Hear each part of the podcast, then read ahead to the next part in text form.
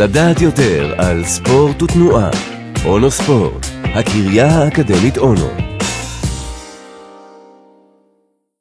מה התזמון האידיאלי לאימון?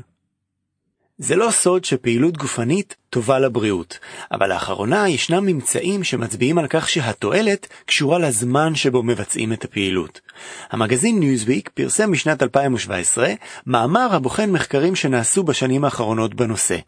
מחקר משנת 2011 שהתבצע באוניברסיטת Appalachian State קבע שהזמן האידיאלי לפעילות גופנית הוא בשעה 7 בבוקר.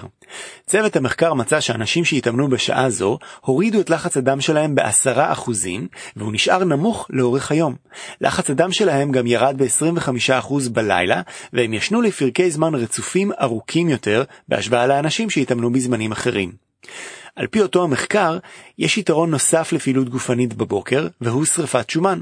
מתאמנים על בטן ריקה השכם בבוקר שרפו שומן ב-20% יותר מאלו שהתאמנו בשעות מאוחרות יותר. ויתרון נוסף הוא שלאימון הבוקר הייתה השפעה מדכאת תיאבון. אבל מחקרים אחרים מראים שהסיבה לכך כנראה לא קשורה לזמן האימון. מחקר מ-2016 מצא שפעילות גופנית מפחיתה את רמות ההורמון גרלין שאחראי על יצירת תיאבון, ויחד עם זאת מגבירה רמות של חלבון YY שאחראי על דיכוי התיאבון. ומה האפקטיביות של אימונים בשעות מאוחרות? מחקר בריטי שנערך לאחרונה ביקש לברר מהו הזמן האידיאלי לאימון בהתאם לזמן ההשכמה. החוקרים מצאו שמתאמנים שרגילים לקום מאוחר יגיעו לשיאם כ-11 שעות לאחר ההשכמה, ולכן אימון בשעות הערב יתאים להם.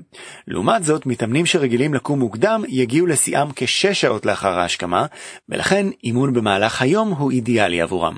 אותו מחקר מגלה שאימוני כוח הם סוג אימון ייחודי שעדיף לבצע בשעות הערב, זאת מכיוון שזה הזמן בו עולות רמות הורמון הטסטוסטרון, שמסייע לבניית שריר. גם העובדה שהטונוס השרירי מגיע לשיא בשעות הערב, מקלה על היכולת להתאמן בעומסים גבוהים יותר. אם כך, התשובה לגבי הזמן המושלם לאימון לא מוחלטת, וכנראה קשורה לאופי המתאמן, אבל דבר אחד ברור לגמרי, פעילות גופנית עדיפה על חוסר פעילות. אז לא חשוב אם זה בוקר, ערב, חורף או קיץ, העיקר לקום מהספה ולצאת לאימון טוב.